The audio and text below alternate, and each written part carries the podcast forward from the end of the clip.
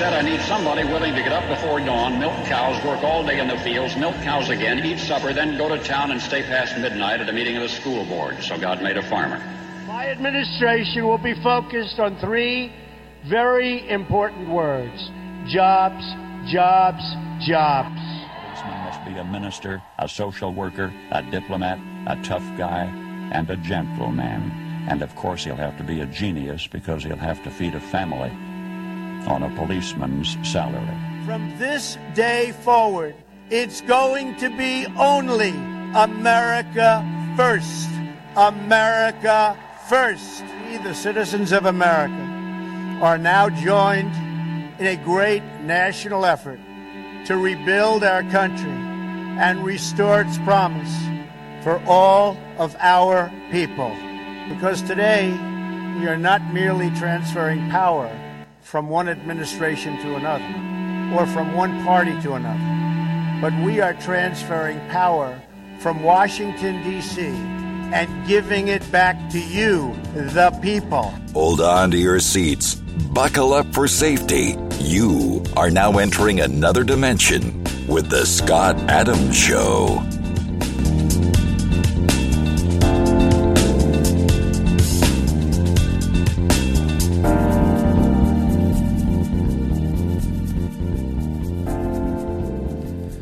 And that's right. My name is Scott Adams. You're listening to the Scott Adams Show. want to thank everybody for tuning in today.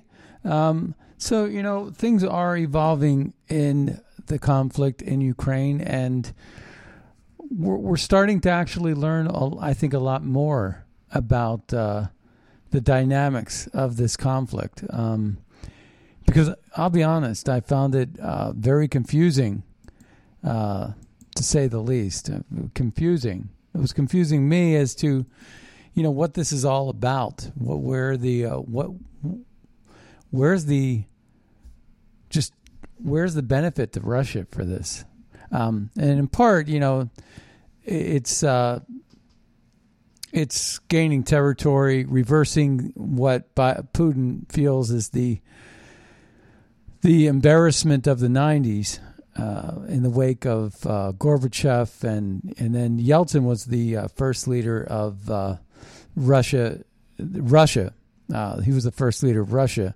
Gorbachev was the last leader of the USSR, and Reagan and Gorbachev, you know, had those monumental moments, and uh, and then a whole bunch of revolutions, you know, happened uh, in all these neighboring and and then emerging co- countries, uh, Latvia and Lithuania and and Belarus and Ukraine and Kazakhstan and so on and so forth. I remember Nazarbayev was the first uh, leader. I I almost met Nazarbayev actually, very corrupt guy. There's a lot of corruption in that region. And again, it's one of those areas of the world that um, you know, sort of like the Middle East, it's not very reflective of the United States. We have to do business with these people, but uh, you know, it, it is an interesting conflict. Part of it is that Ukraine is using this to conflict to benefit uh, themselves by getting into the European Union. So they're going to be fast tracked into the European Union. And what's interesting about that is their interest in something that you and I may be in agreement with, we don't like, which is globalism and the New World Order. Remember when George Herbert Walker Bush talked about the New World Order? Well, that's sort of what's going on here is I think that the part of NATO wanted Ukraine into uh, NATO and the European Union, and that's one part of it. But the other part is this adoption and this embracing and this empowering and this growth of globalism and a new world order. And anytime I hear somebody say something about a new world order, I uh, I begin to panic a little bit. So it was just reported the European Parliament has accepted Ukraine's application. Application meaning they applied to join the European Union. A special admission procedure has begun. Interesting. What else is interesting is this clip here from a uh, Ukrainian parliament member, and she says, We not only fight for Ukraine, we fight for this new world order, and we are the last, we are the shield to protect the Euro. Euro. So let's take a listen to this right now it's a critical time because we know that we not only fight for Ukraine, we fight for this new world order for the democratic countries. We knew that we are the shield for the euro. Right now. So we knew that we were the shield for the euro. Huh. That's kind of interesting, isn't it? It kind of makes you wonder what this is all about. Of course, this this is all about globalism and globalism and it's uh, covid was about globalism. Mask everybody who wears a mask is a zombie. I can't believe when i walk out my door how many people i see still wearing masks. Even when the cdc says quit they can't quit. They need that pacifier these are all people that need to put a pacifier in their mouth it's just disgusting.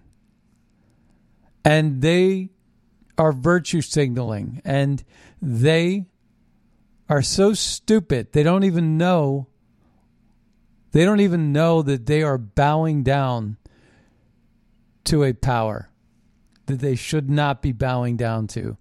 They don't know the gamesmanship that's been played.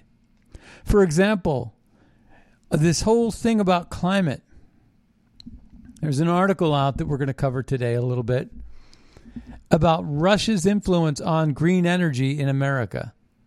Who is selling out to China? I mean, who is I mean, I'm sorry, who is selling out to Russia? Well, it's kind of interesting, but it turns out that it's it's Russia just like just like um it was China was one of the big influencers of university spending. Another big influencer was Qatar, uh, where they would spend billions of dollars on our universities, billions of dollars. Just like when China spent billions of dollars on the Biden Center. And what did Joe Biden do? Well, first, he used Blinken to cover up the donations that China was giving to the Biden Center at University of Pennsylvania. That was the first thing. That was the first thing, right? But then, well, sorry. My phone is going off. I'm going to silence it um, here in just a second. So the first thing is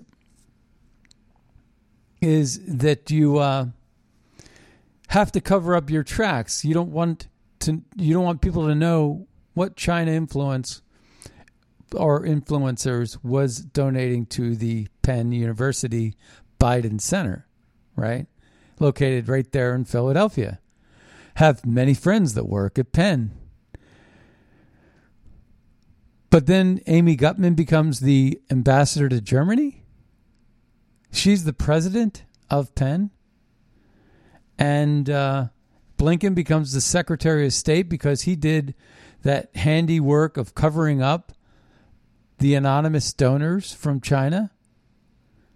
And China had major influence not only in terms of uh, investing in universities, but also so that they would accept CCP military engineers to learn how to make certain weapon systems and technologies that they would then take back to China. And that would become part of our overall uh, loss of uh, intellectual property. they would steal that just right out of the country. They would go right back. They wouldn't invest here. They would take our knowledge and they wouldn't uh, set up shop here.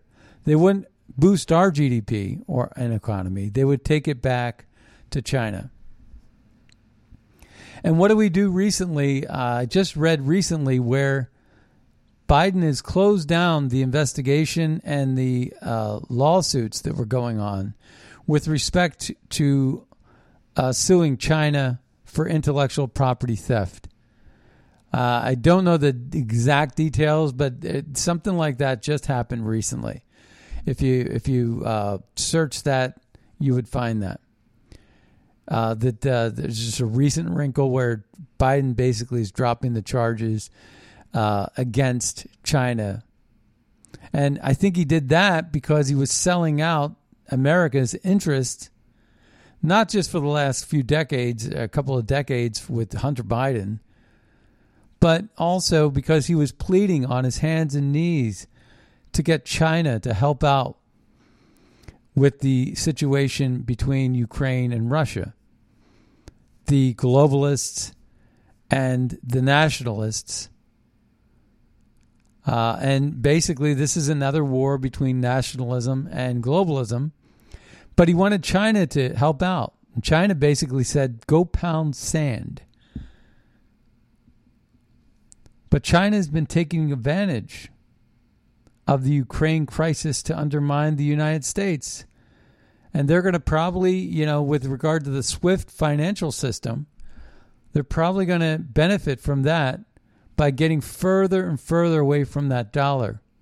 So not only do we have the spoils of um, getting away from the gold standard since 1971, because we weren't responsible stewards of the flexibility that we had in managing the currency. The gold standard was rigid, it did not give us flexibility. But we wanted some flexibility. We thought we would benefit from flexibility. That's sort of like saying, you know, it'd be nice to have an, a little higher credit ceiling until your credit uh, ceiling is too high and until your debt becomes too high to manage and then you sink and go and go into bankruptcy. It's no different, really. I mean, well, it is different, but it's similar in concept. When we got off the gold standard, the gold standard kept us honest because that was gold. And that was nice. But what ended up happening is we ended up having. Um, I'm getting some feedback qualify to receive diabetic yeah, testing. All right. Well, there's a commercial that you didn't hear. Um, in any case, so we we had a lot more flexibility, but just like if you're bad with a credit card, it's the same thing. You got all this new flexibility, but hey, that's a lot of uh, that's a lot of um, responsibility.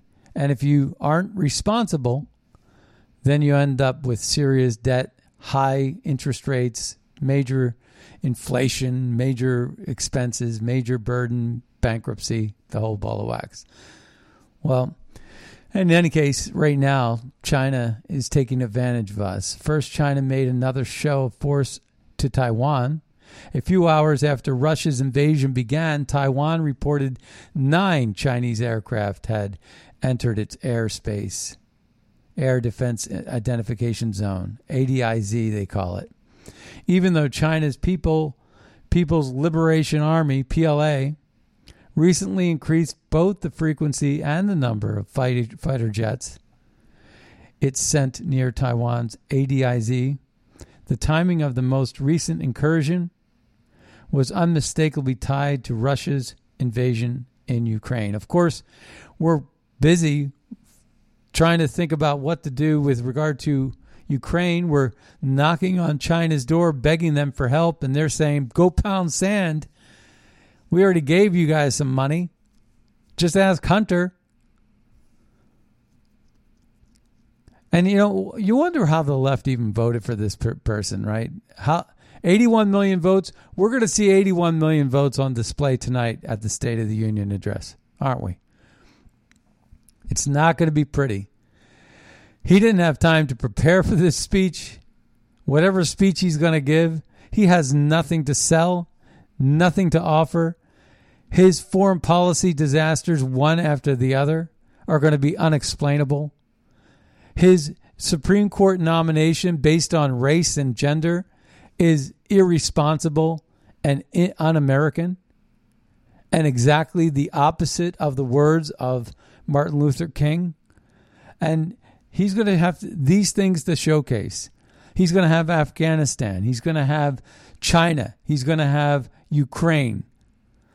And, you know, it's really true that what Trump said at CPAC over the weekend was Putin never bothered to uh, Putin never bothered to enter another country. He entered Georgia under Bush. He entered Crimea under Obama, and he entered Ukraine under the nose of Joe Biden. But he never did that under Trump, did he? And the reason why is because Trump would have played hardball from the get go. None of this equivocating, none of this begging. Trump stood up to China when nobody else would. Russia is a lot easier to deal with than China. What you're seeing play out between Russia and Ukraine is nothing compared to what you're going to see with China and Taiwan. China is better equipped, they have better assets, they're economically stronger, and they have a lot more muscle and influence around the world. And, you know, what China is and what Steve, Stephen Miller said this really well in a tweet. He said basically China represents a thousand Nord Stream twos, Nord Streams, Nord Stream one and two. That is a that is a carrot and a stick on the table right now for for uh, diplomacy, right? The Nord Stream to try to get Russia to, you know, stop hemorrhaging cash. Russia is spending about fifteen billion dollars a day on this war effort. It's killing them financially. They're actually asking China to invest about $100 billion in, in buying up properties, buying up investments, just investing in Russia to the tune of like a major number to try to help sustain the, the war effort. And what we're going to hear in, in, a, in an audio clip is you're going to hear this fighter pilot, this Russian fighter pilot, just before he died, just before he died, and he was talking with his mother, texting. And what ended up happening is he ended up saying a bunch of things that's probably going to get Putin in in trouble with the war crimes because Putin's using weapons that are off limits with regard to uh, biochemicals and his invasion of a neighboring country and decapitating it is a violation. So he could be brought up on war crimes. What I think is going on is I think that Putin is not the sharpest tool in the shed. And just like Mike Tyson never really had, like in boxing, Mike Tyson, when Mike Tyson was actually challenged, if you were to talk to uh, Teddy Atlas, uh, which was his coach, Teddy Atlas would say the words, and he said this on tape. He said Mike Tyson was 0 and 5. And I was scratching my head and I was listening to that and I was like, that doesn't make any sense. But he did make sense out of it. He said the, there were five moments when Mike Tyson was actually tested. He was the bully in the backyard, he was the bully in the schoolyard. But when he got punched in the nose and when he got tested, I still think one of the best best quotes ever was by Mike Tyson. He says, Everybody's got a plan until you punched in the face. And I thought that was funny. But it's true. The, a lot of times these bullies don't have a, a, a strong, uh, strong mental mentality, and they're not great under pressure. And I think that Putin, you know, can boss people around and boss, you know, it's easy to do that, right? Push buttons and things get done. Nobody questions anything. But when things start to push back, and that's why he never tested Trump, he knew Trump was a savvy businessman who would have outsmarted him every day of the week and Sunday. And he never bothered to test Trump. I think everybody knows that Trump is one of the smartest dudes in the room. No doubt about it.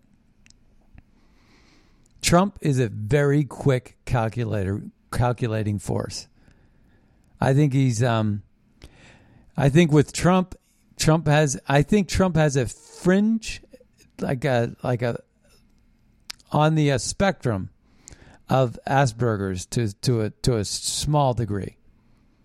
To like a not even noticeable degree. But I believe that he's he's got that high level thinking that's going on that's somewhat special. And and uh, but but whatever it is, I uh, I definitely think that Putin never wanted to test and challenge Trump. But he tested and challenged George W. Bush because George W. Bush was a complete and total idiot. And Obama was not the sharpest tool in the shed. Obama was corrupt. He was a criminal. He was a community uh, leader, organizer, not even a leader. He was he did not have natural leadership skills. He was a great orator. That's the one thing I'd say about Obama. But Obama had handlers, and he had all the wrong handlers. You take Ben Rhodes. Ben Rhodes, uh, one of Obama's handlers, he says this. He says, There's no reason to look the other way with MBS, which is the Salman uh, kingdom, uh, basically Saudi Arabia, who, like Putin, is a megalomaniacal autocrat. Right? And I said, Ben Rhodes supports Iran, who supports Hezbollah, and supports Palestinians who support Hamas, who all chant death to Israel and death to America while killing more civilians than MBS. Putin invaded Georgia during Bush, Crimea during Obama, Ukraine during Biden. No one. They invaded no one during Trump. So there's that. But China better, you know, you better believe China is taking advantage. They're going into Taiwan and they're looking at the mistakes that uh, Putin is making. He's making some big mistakes. And I think there's big mistakes there. I think it's an embarrassment for Russia in the way this is playing out. Now you got these fighter jets in Poland. You got these Ukraine fighters, uh, fly, uh, fighter pilots that are going to pick these planes up and maybe take out that 40 mile caravan uh, that's marching into uh, into Kiev with the tanks. So we'll see what happens. But you know, I'm a little surprised that Putin. Someone asked me, "Do you think the war is going to happen?" I said, Possible, but unlikely because it's just such a stupid move for Putin to make. What does he gain? What does he lose? How much money is he going to spend? How much equity? And if he gets hit up on war crimes, that's how he ends his legacy? I don't get it. It didn't make a lot of sense to me. Because you have these families that are related to each other in Ukraine and Russia and Belarus and elsewhere, but We'll name those three. And they're all knee deep in this conflict. And, and the thing is, is if Belarus gets involved because they're pro Russia, uh, then they're a weak country. They're small. And the sanctions would just annihilate them financially. As will be the case with respect to uh, Russia, who can't afford what's about to hit them with sanctions and once that oil pipeline is turned off, the GOP members across the across the Congress, GOP's making a strong push, and you're going to see that tonight at the State of the Union address. One of their, um, you know, their counter arguments at the end of the night when you listen is going to be a strong push for oil independence, energy independence. Now is not the time to strong arm, like a bully, the middle class into submission because they can't afford $80 fill ups at the, at the gas pump. They're going to have to buy an electric car. That's the way you're going to do it. You're going to basically take their arm and break it off if they don't do it, if they don't do it your way. And it's Russia that's pushing a lot of this.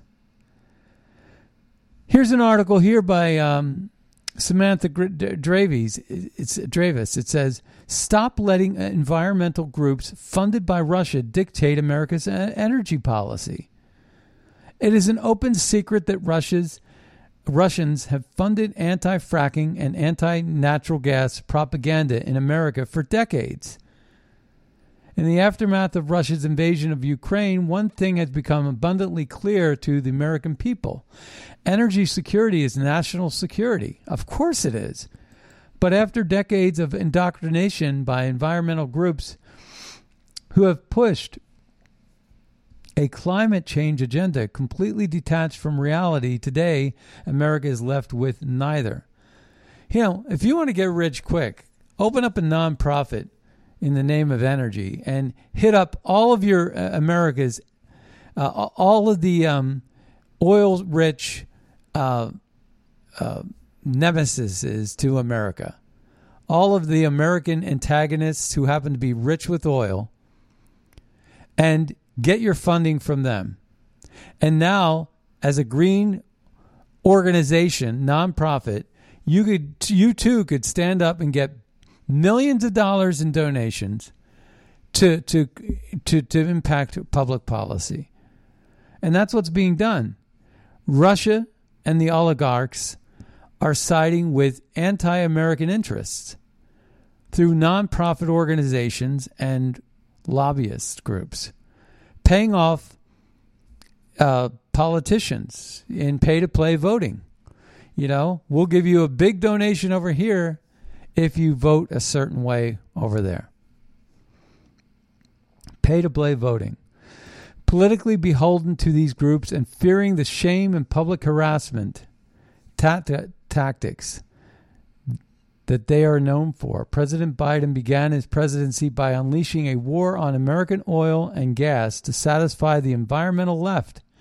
Many people don't know that for years Russia has funded the anti fracking propaganda that many environmental groups have picked up.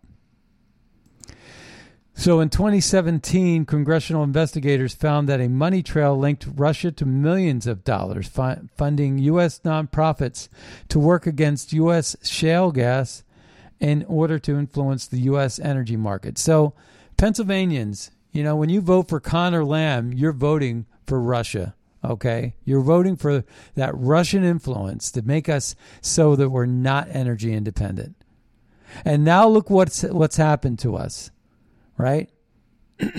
we could be energy independent, stop financing Russia and really break the spine of Russia, break them break them in half. And so you know, it, there is a reason why Biden on day one canceled the Keystone Pipeline because he made a lot of people with a lot of money, oil money, black money, he made them rich by turning that off. And they, in turn, made his cronies rich and himself rich.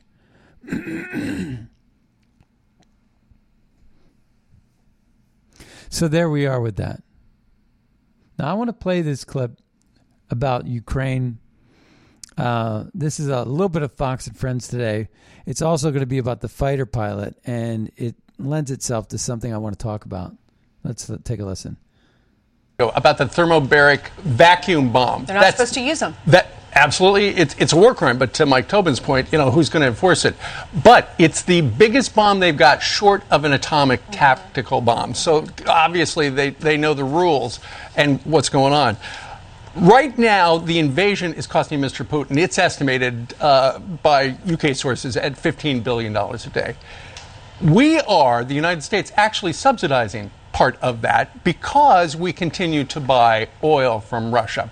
Now, Russia knows that we're turning the screws, and I'm sure the president tonight is going to talk more about that as well. But what they're what he's expected to do, uh, Mr. Putin is he's expected to ask China to buy close to $100 billion worth of Chinese assets in Russia to raise the cash to keep the war and the economy running.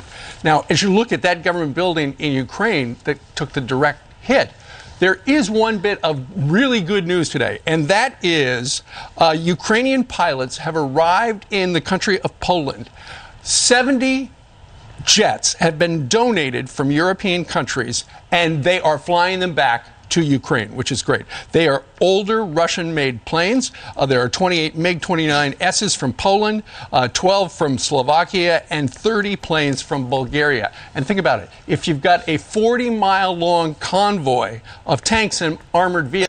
Now we're going to take a quick listen to uh, Marco Rubio, who had who's on the Armed Services Committee. He's he's pretty knowledgeable about some of this stuff. Let's take a listen. Uh, who, who, who he knows is capable of doing just about anything at this point.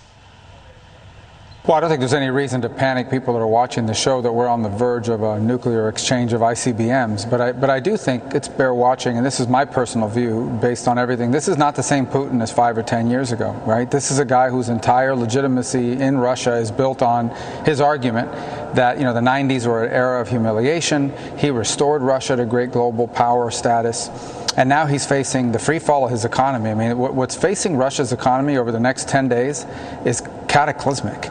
And then you add to that the humiliation on the battlefield that they have faced so far, even though they're keeping much of that from the uh, Russian public.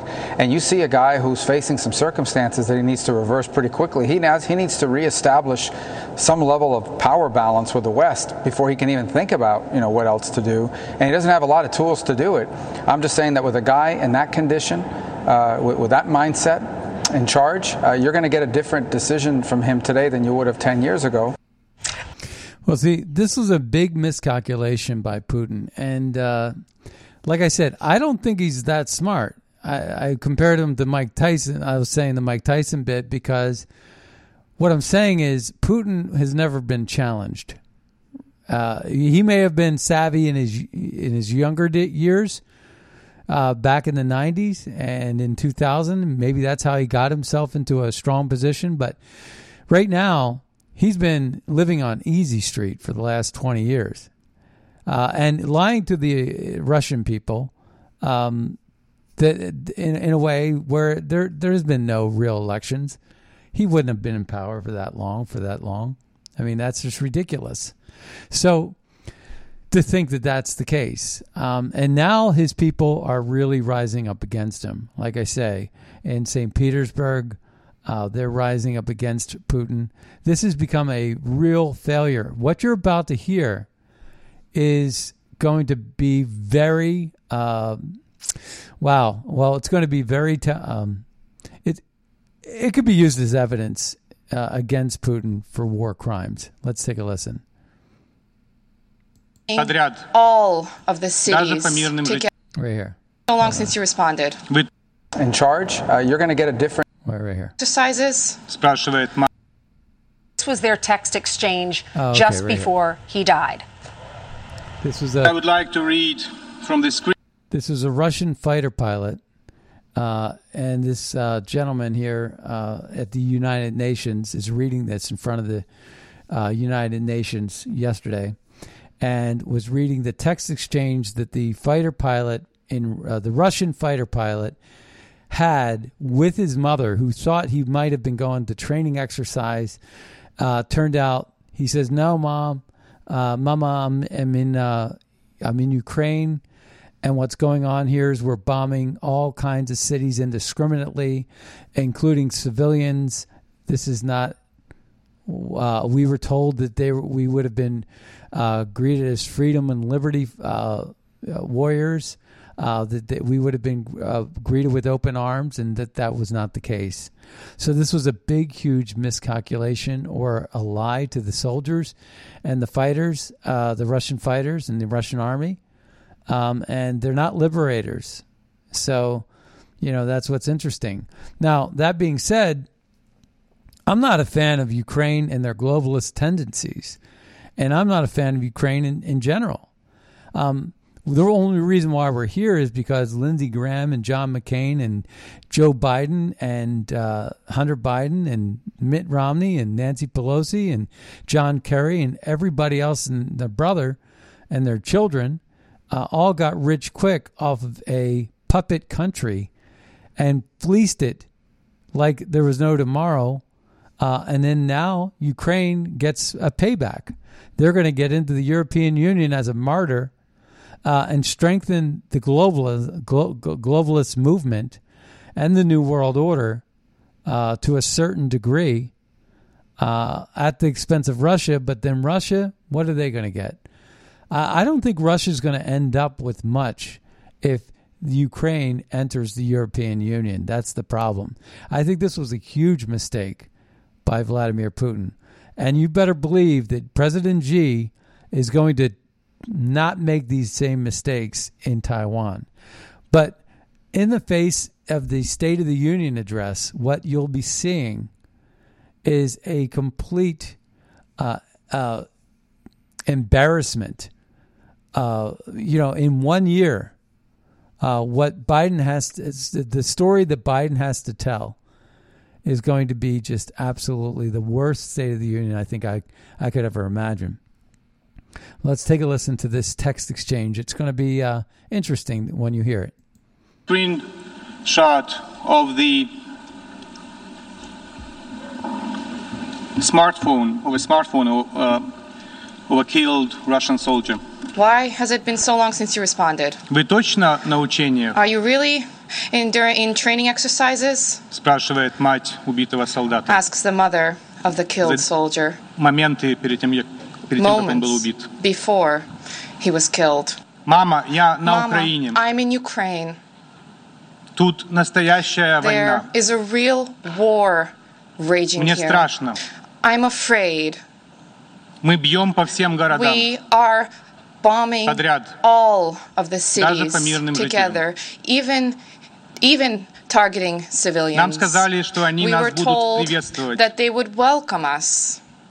А они кидаются под нашу And технику. They are falling under И не our дают armored проехать. vehicles, throwing themselves under the wheels and not allowing us to Называют pass. нас They фашистами. call us fascists. Мама, мне очень тяжело. Mama, this is so On hard. several moments he was killed. And this was several moments before he was killed.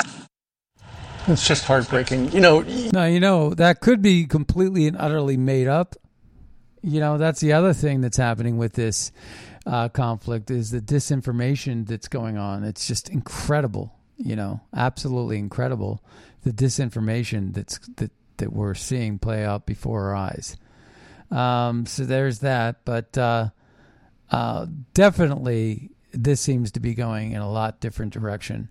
But that woman, that clip I played uh, in the very beginning, I'm going to go ahead and play that for people who entered the show uh, uh, later than in the beginning. Uh, and so here's this woman, the member of parliament in the Ukraine, who's basically saying this is about a new world order, protecting the new world order and protecting the euro. Let's right now it's a critical time because we know that we not only fight for Ukraine, we fight for this new world order for the democratic countries. We knew that we are the shield for the euro. Right Yep. She said it out loud. That was a pretty dumb comment by that parliamentary uh, member. Uh, very dumb, actually, uh, because it's, you know.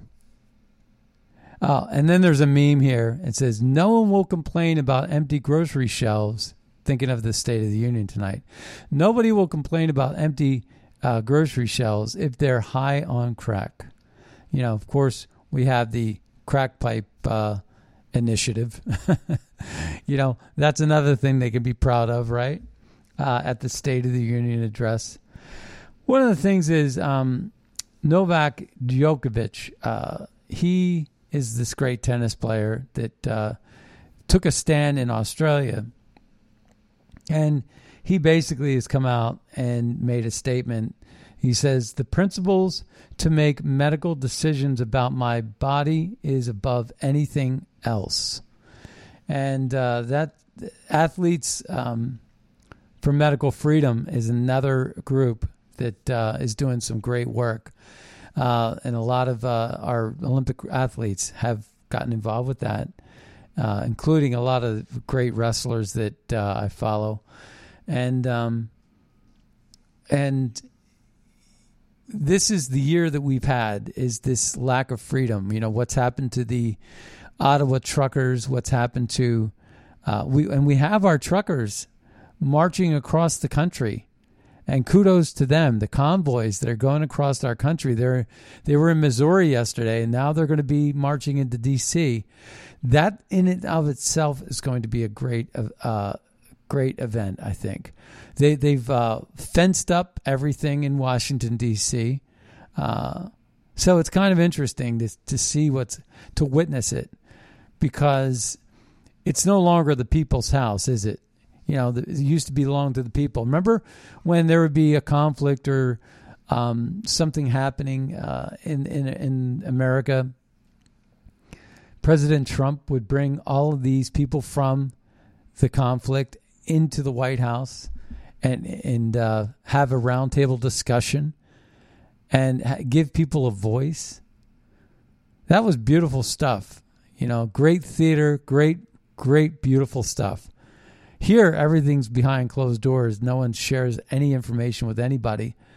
And you wonder why it is that the journalists are so in the tank for the left when the left treats them like dirt. Remember when Hillary Clinton used to put all these journalists in a rope and and kind of like escort them down the down the road with a rope? You know, holding them back with ropes like they're cattle? I mean, it was unbelievable. And yet they just love it. They just love Hillary. They hated Trump. It doesn't make any sense to me whatsoever. Um, and then um, one other thing, I was going to play this yesterday, but I decided not to, and uh, it's too long and it's too. Uh, uh it requires more visual. But Saturday Night Live, which I don't watch anymore, I used to watch it a lot more, but um, I just got so sick and tired of, of the liberal bias uh, that I just couldn't support it. But they came out with this thing where they were um, talking about uh, talking about COVID masks and mandates, and it was really funny. It's uh, it went viral all over uh, the internet, and um, it was actually kind of cool to see a left wing bastion like like Saturday Night Live go in that direction. Um, and basically question the efficacies of masks and all that we've done in the last year. And again, that's also going to be part of tonight's speech. And right now we got John from Chicago calling in. John, welcome to the Scott Adams Show. Well, morning, Scott. Good morning. Uh, you know, regarding the uh, the masks, it reminds me of the vaccines too. When they came out, I heard from other doctors, fact, that no, the vaccines give you better protection than natural immunity. I heard a couple doctors saying that, which made no sense to me because I, I knew of no disease for which a vaccine was ever better than natural immunity. I, I really, honestly, it may be one that, that's out there. I've never heard of it, and so now over time we found out that that in fact that's the case, right? there's uh, the vaccine is uh, actually less effective. I mean, or at least the natural immunity is at least as effective, and I believe it's been proven to be in, in many more studies now more effective than the actual uh, than the actual vaccine. So natural immunity beats the vaccine, but it took a while for that to shake out. But initially, they were trying to tell us one thing, and then it became another thing. It's like, like so many things with this, there's a lot of nonsense. I mean, Djokovic. First of all, these guys are playing tennis. They're how far are they away from each other? A hundred feet?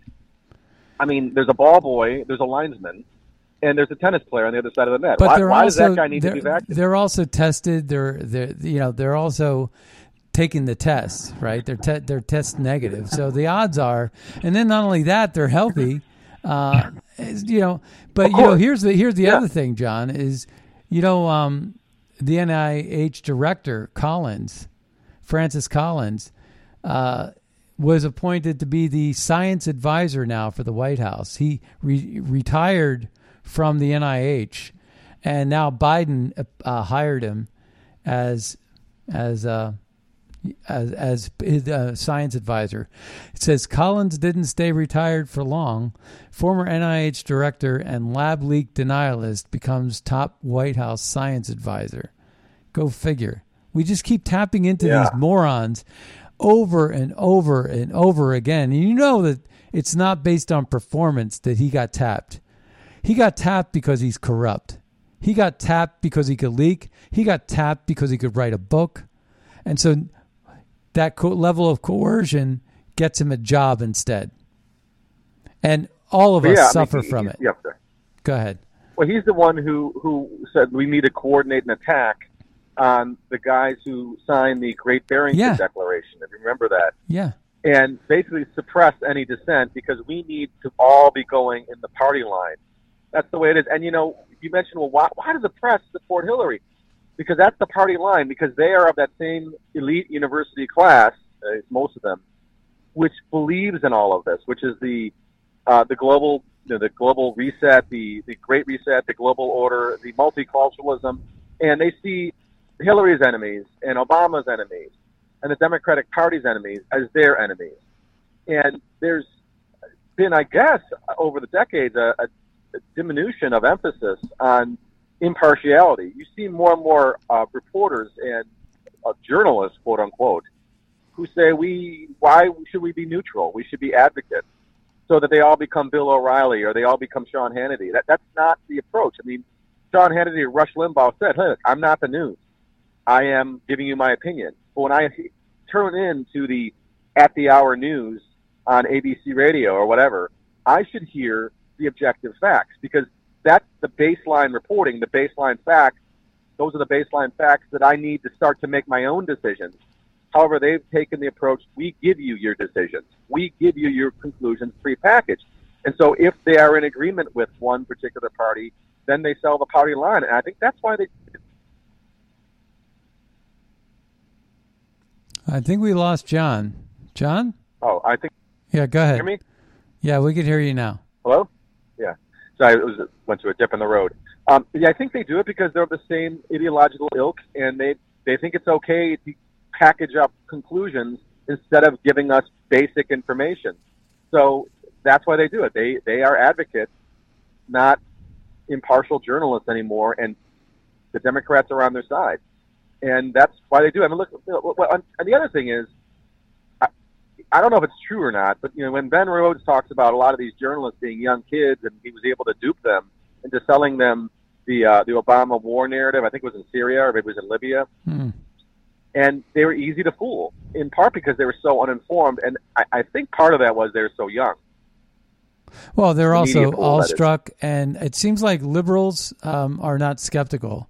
Like liberals basically um, looked looked up to Obama and his disciples, like Ben Rhodes, as gospel. You know, almost like a, from a religious cult perspective. Um, and you never see that like at CPAC. You you have a you have a healthy level of skepticism and uh, also you have a, a little bit more of a diversity. Uh, you don't have that among the left, Sam Donaldson, where have you gone? Anyway, right? Uh, remember Sam Donaldson and Ronald Reagan. Um, but, uh, you know, this leads perfectly into the next point. So regarding the situation in Russia and Ukraine, the skepticism point is a good one because I have seen, I mean, I, you have to look at other sources besides the American media because they have been, I mean, even like Fox, I've been, I was following it in Wall Street Journal. Then I was looking at other sites that were more European or from uh, people that were, you know, Russian extraction who were arguing for Russia. I've looked at both sides as following, you know, Scott Ritter is another guy you can follow, but he's the former weapons inspector. Uh, you know, for uh, the Iraq WMD inspectors said there was no WFDs. Anyway, what they said, some of these other sources said, no, no, no, they're they're not losing. They're actually moving very quickly. What they're doing, though, and this is why I think that that notes they were reading at the UN is fake. Uh, first of all, how would they get that? I mean, oh, we we we we intercepted that. I doubt that, but I mean that, that sounds too prepackaged. It doesn't make sense. Number one. Number two, um, everything I've heard on that other side is that well, they're you know they're they they pull when they hit civilians, they pull back because if you've noticed, there's internet in Kiev, there's internet in Kharkiv. How is that possible? If they wanted to flatten these places, they could have done it within 48 hours. They haven't because they know that they're going to have. They're basically working with people they've known for years. So the argument is that they're going in, they're they're hitting all the military installations, Hmm. and then they're they're hitting Yeah. resistance, pulling back, and then slowly encircling, and they, that's how they've been doing it. Sort of a cauldron. That's what I think is really going on there. But the, Yeah. and so if you had all these atrocities, I think we would have seen it. Yeah. So I think there actually been relatively few of those, and I think this is going to be a slow, at this point, a relatively slow, slow Yeah. strangulation. Yeah. Well, I want to read this to the audience. Um, I don't know. I don't know if you want to stay on. It's going to take about a minute, um, but you could stay on and listen to it. Um, and here it is. It's by a guy named Alexander Dugin. He says, "This is not a war with Ukraine. This is a confrontation with globalism as a whole planetary phenomena. Confrontation at all levels, geopolitical and ideological. Russia rejects everything in globalism, monopolarity, uh, Atlanticism on the one hand, and liberalism, anti tradition, technocracy. Great reset in one word in another. It is clear that all European leaders are part of the Atlantic liberal elite, and we want we want to war with her. Hence, is their normal response. Russia is now being excluded from the globalist networks. She has no choice anymore either to build her world or to disappear. Russia has taken a course to build its world, its civil- civilization. And now the first step is being taken. But in the face of globalism, only a large space, a continent state, a civil civilization state can be sovereign. No country will last a complete blackout for long. Russia is now creating a field of global resistance.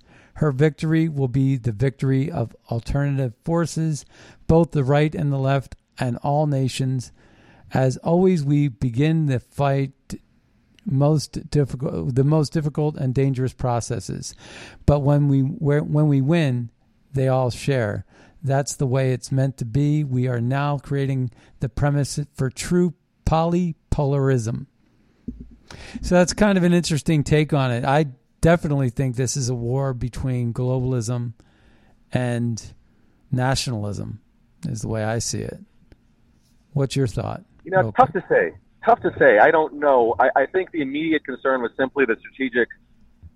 We don't want to be surrounded kind of uh, concern because they saw what happened in uh, Kazakhstan, and that was actually but suppressed. they were uh, Russia was up. getting isolated from the world as globalism was rising, especially in the wake of COVID, which was, in my opinion, a globalist operation.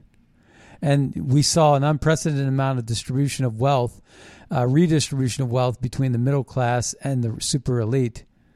So I think Russia saw this as an uh, seized globalism as an existential threat. I do think they probably recoil at the globalist vision because that would mean the sacrifice of their identity. There is probably some truth to that. I, I do think the most pressing issue for them is the immediate security issue. I think the very practical security issue is their most immediate concern. But remember, they're going to be in alliance with China. That looks like what's going to happen, and that Yeah. gives pretty much they can get everything they need. If the Chinese do attack Taiwan, I think they have a party conference in the fall. I Yeah. get a feeling they'll wait until Yeah. after that because Right. you know they they haven't you know they want to wait before Yeah. that. We got to go. We're out of time. Sorry. Have a great day. Yeah, Thanks. thanks, John, for calling in. And you know, one of the other things is, you know, globalists will be their customers in the end. Uh, Russia will sell them oil, and China will sell them slave labor, and uh, you know, and that's the way we're going to see it. It's uh, it's going to be interesting to see how all this plays out, but we got to get a we got to get a grip on combating globalism for sure, because globalism sucks. Well, you've been listening to the Scott Adams Show. Be sure to check out scottadamsshow.com for the latest podcast. Use Red State. If you would like to support Red State Talk Radio and the Scott Adams Show, use Red State as your promo code when you go to mypillow.com and buy any of the products with a maximum discount. And be sure to check out magapack.org and see what we're doing to promote America First to make America great again. We'll see you next time on the radio. Bye, everybody.